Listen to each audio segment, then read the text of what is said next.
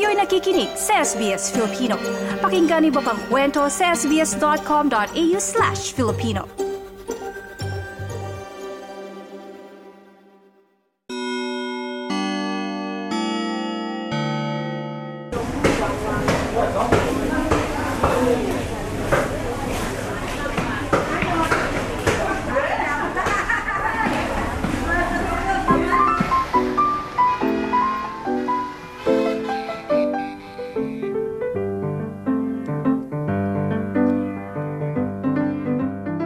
Happy New Year mga palayokers! Ito na naman tayo sa bagong episode ng Kwentong Palayok for 2024, first episode.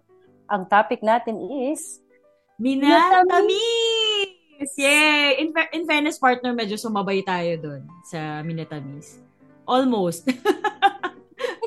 so, kamusta ang start ng taon para sa'yo? Nagsulat ka na ba ng mga New Year's resolutions? Hmm, di pa, Ali. Ano ako, ah, I don't do New Year's resolutions. Hmm, bakit? Ah, ako nasa isip ko lang na goals. So goals na kailangan very specific uh, manifestation. Manifestation! Ganun talaga pa kasabi, manifestation. Sana sa mga listeners natin, ganun din. I wish for them to manifest their dreams, 'di ba? So sana ano din, maganda yung pasok ng taon and the whole year you'll be able to um, pursue your goals. Pero not only that, 'di ba? Importante rin yung happiness, 'di ba? And speaking of happiness and speaking of joy, yung topic natin ngayon is desserts, 'di ba? Minatamis. So Ana, that since ikaw ang pumili ng topic na to, bakit bakit nga ba minatamis ang trip mo na topic? Kasi ang minatamis is part of Filipino table. I think hindi natin siya tinatawag na dessert. Ang mga minatamis sa atin sa mga sa ating mga Filipino. Pwedeng merienda sa umaga, pwedeng merienda sa hapon, sa gabi, at dessert na rin. So sa atin I Midnight think yung snack. word na dessert is uh, hindi siya uh, hindi siya used mostly. Uh, palagi na lang minat kasi at the end of dinner, wala naman tayo palaging leche flan. 'Di ba? Mm. Leche flan usually pag may handaan. So, ang mga minatamis natin, madaming klase yan. Pwedeng halo-halo pag nag-shopping ka. Di ba pag nasa mall ka, uy, may halo-halo. Halo-halo tayo. Oo. Or ginomis, ang ang gusto mo. O yung Yes. favorite mo, Ali. Minatamis na saging, na Saging. saba. Napakasimple kasi niya. 'Di ba yung yung dish na yun, yung inatamis na saging na saba. Tapos pag sinamahan mo pa ng sago, kailangan may sago eh. Parang sa akin hindi kompleto pag pag walang sago. Tapos yun nga ako, enjoy na ako, ganun lang eh. Minatapis na saging na saba. Kakainin ko lang siya ng plain lang. Although, yung iba, kukulangan sila, lalagyan pa nila ng, gagawin nilang konyelo. And speaking of minatamis, one dessert or one panghimagas na favorite talaga natin that brings you back all the way to your childhood is dirty ice cream. Di ba, Ana? Do you love dirty Yes, ice cream? yes, yes, yes. Of course. Ah, pag-uusapan natin ang journey ni Chef Richie Carmona, ah, her business, ah, Dirty Ice Cream here in Melbourne. Can you believe meron dirty ice cream dito? Yes, exactly nasa Pilipinas. Avocado, queso, ah, mangga, ube, at chocolate.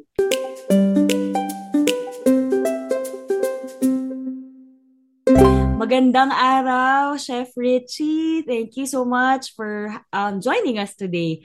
Um, Chef Richie, no, so um, alam ko na interview ka na before ng SBS Filipino and grabe rin yung journey mo, no? Paano po ba kayo naging chef? Ano po yung be- beginnings nyo? And um, what do you love about your vocation, your passion? up in a family that loves to cook. My mom was a caterer. Pero yung big influence talaga sa akin si Tita Annie Carmona Lim. I don't know if you know Chocolate Lover sa may Cubao. Ah, Yes yung po, sikat po yan. Yung, yung castle. But Yes. bago maging, bago maging castle yan, bahayan ng lola na Ah, Oo. So, the mom of my tita. And then when, pero kahit na bahay lang siya dati, that corner, meron ng business dun yung, yung tita ko. She was into the baking. And then, isasama niya ako kapag nagbe-baking lesson siya. chocolate making. I remember I was only 10 nung sinama niya ako dun sa chocolate making. So, ganun pa lang ako kabata na hilig na ako sa pagbe-bake. Noong panahon na yon, hindi pa uso ang culinary schools. Kaya nag-take at nagtapos si Richie ng kursong Business Administration. Later on, nag-take siya ng short course ng Pastry Arts sa isang school sa Katipunan, Quezon City. When Marriott was hiring, nag-apply ako and I got the job as um, a demi-chef, uh, a pastry demi-chef. Kaya ako ginawa yon, nag-aral ako, tapos I, I, of course, I needed experience a chef experience to qualify to move to Australia. Yun. Tapos nung naka five years na ako, um, there's an opportunity to to come here. And I did. And now I'm here. Tapos, ang isa pang magandang kwento dyan. When I was in Marriott, meron kaming uh, training, essential skills for supervisors and managers. And one of the activities were to write or draw something on how or where do you see yourself five to ten years from now. Ang dinrawing mm. ko, Sydney Opera House, me as a chef with a toque, yeah. and a gelato truck. Wow, look at that. Yeah. So I think that was 2013. So na-manifest ko na years, na-manifest mo na yun. Na-manifest ko na kung anong gagawin, kung anong mangyayari sa akin. So, I made it. I got to Sydney and And you have a gelato. Bigla akong napunta, bigla akong napunta sa sa pag-ice cream. Sa unang sabak ni Richie sa trabaho sa Australia, sa larder station siya na destino. Kinalaunan nang magla-launch ng ice cream flavors, ang restaurant na pinagtatrabahuhan niya, na-reassign si Richie sa ice cream nang malaman ng employer niya na may experience siya sa paggawa ng ice cream sa Manila. So that's how I got my ice cream making position in Australia. So nalipat ako from the main pastry kitchen, ah, no, from doing larder to making ice cream. Yeah, I love what I do. I love giving joy to people through food. So, Chef Richie, um, since you said you love giving um, joy through food. So, ang topic natin today, namin at tamis, right? Mm-hmm. Ano yung favorite mo na kinakain na minatamis or ginagawa sa bahay for your kids? Na minatamis. Na minatamis. Dirty ice cream, di ba? Kapag narinig mo na yung bell, tatakbo ka na para para bumili ng ice cream. Um, it's a meron kasing kasamang good childhood memory ang ice cream sa amin. Like, pupunta kami ng dentist sa may, sa Cubao. I remember, Rustans yung building. Tapos merong Coney Island. Baka hindi na ito na naabutan ni, ni Ali. Mm. Abutan ko yan. Merong bubblegum flavor ice cream. And I, I remember, the same tita, the same tita who owns Chocolate Lover, Tita Annie, would, she would take us to Baguio during summer. Tapos, syempre maginaw sa Baguio, di ba? And then, we would have ice cream for dessert. And she would say, but no, but, pero maginaw na eh. Ba't mag-ice cream? And she would say, heat giving yan. So, so hanggang ngayon niisip namin na na kahit maginaw, kakain ka ng ice cream, may initan ka pa rin. she made it up to for us to eat ice cream, heat, heat giving. At ito na ngang heat-giving and childhood memories ang sinimulang dalhin ni Richie sa Melbourne noong 2021 when she started her dirty ice cream business, a pandemic business. Kwentuhan lang kami ng mga kaibigan. What do we miss the most no, sa Pilipinas? Dirty ice cream is one or number one. Hindi naman siya premium. It wasn't special. But I guess yes, it, simple. With uh, good childhood memories, eh, di ba? Na pag narinig mo na yung nung bell nung ano, mamang sorbetero, you'd, you'd go rushing. Or even after school, di ba, nasa labas yung, yung dirty ice cream. And previous partner then, he was like, kaya mo naman gawin yun eh. So I go, yeah, yeah, I can make it. And then, before I knew it, we were at um, display selling machines for, for ice cream making. Pero sobrang mahal. And then, wala lang, parang tumingin-tingin lang kami. Tapos, um, he called me and said, oh, nag-order ako ng machine from China and it's only this much. I'm like, oh wow, seryoso pala siya. and we decided with five flavors, ube, cheese, yung classic, um, Yeah. avocado, mango, para sa Oh, mga ibang lahi.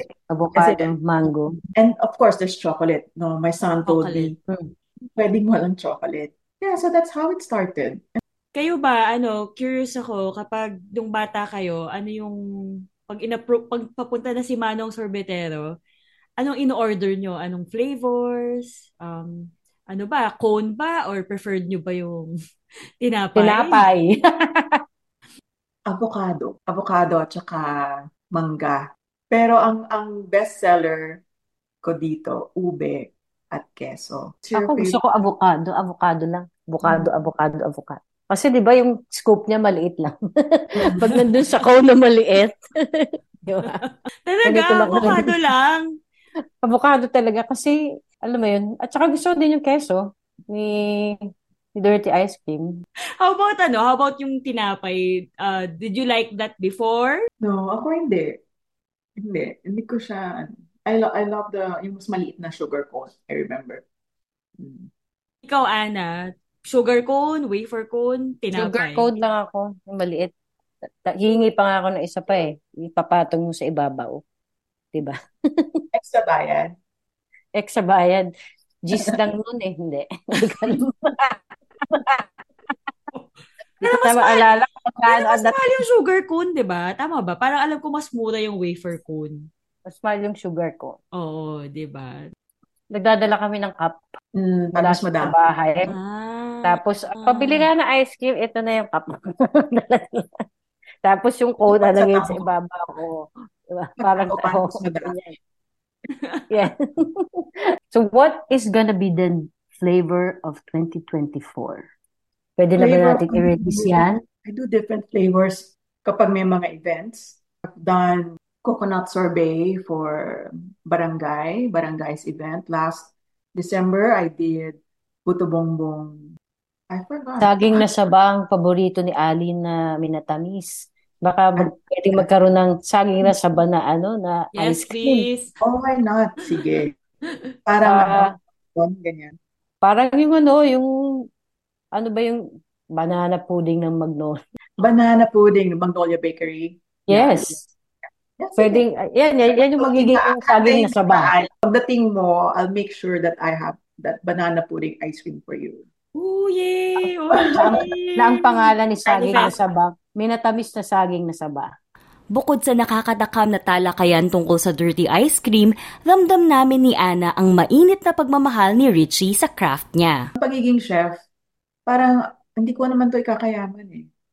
Unless maging celebrity chef ka, di ba? I think yung mga, you, you, you know, we do it because we we love it. Um, you get a sense of fulfillment or kaya kapag yung kung sino yung kumain ng dessert mo, nabigyan mo ng saya, right? Na Yeah. tapos you eat dessert at the end of your meal. So talagang you save the best for last. Tapos kapag hindi na disappoint yung mga tao, you, you feel you feel good, you feel happy. Maraming salamat kay Chef Richie. Ang dami nating natutunan tungkol sa ice cream at tungkol sa kung buhay ng isang pastry chef. Biggest takeaway for me, Ali, is sa kahit anong trabaho, I think kahit chef ka or sa office ka, office worker or a nurse, kailangan may passion. Kasi kung walang passion, wala kang commitment, di ba? Totoo yan. Totoo yan. Tsaka, um, nakakatawa din, napaka-timely din na na-meet, na-meet natin si Chef Richie. Kasi, yung sinabi niya na what she loves about her job is bringing joy to people. Parang sa puli, di ba? Kasi, totoo lang, Mm. minsan, di ba, minsan tayo, di ba? We, we have our jobs. Minsan, nakaka-burnout din, di ba?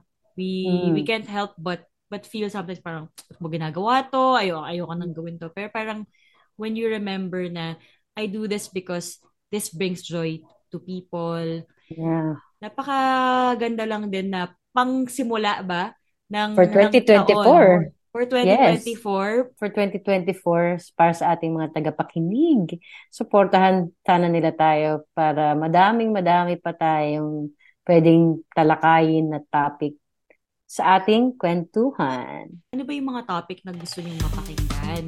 So, para to reach out to us, sa Facebook, sa SBS Filipino Facebook doon.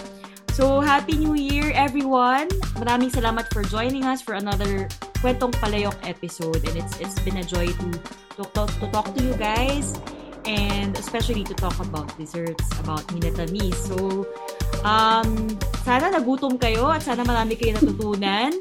Um, kung magluluto kayo ng minatamis na saging, huwag, huwag kalimutan lagyan ng sabo.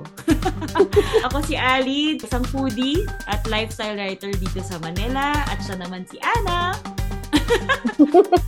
Ako si Ana, nandito sa Sydney.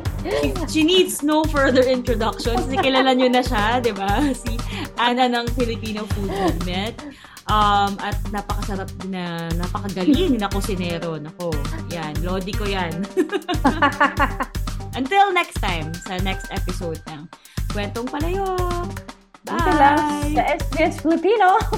oh yun, dito lang sa SBS Filipino. Nice yung bang makinig na iba pang kwento na tulad ito? Makinig sa Apple Podcast, Google Podcast, Spotify o sa iba pang podcast apps.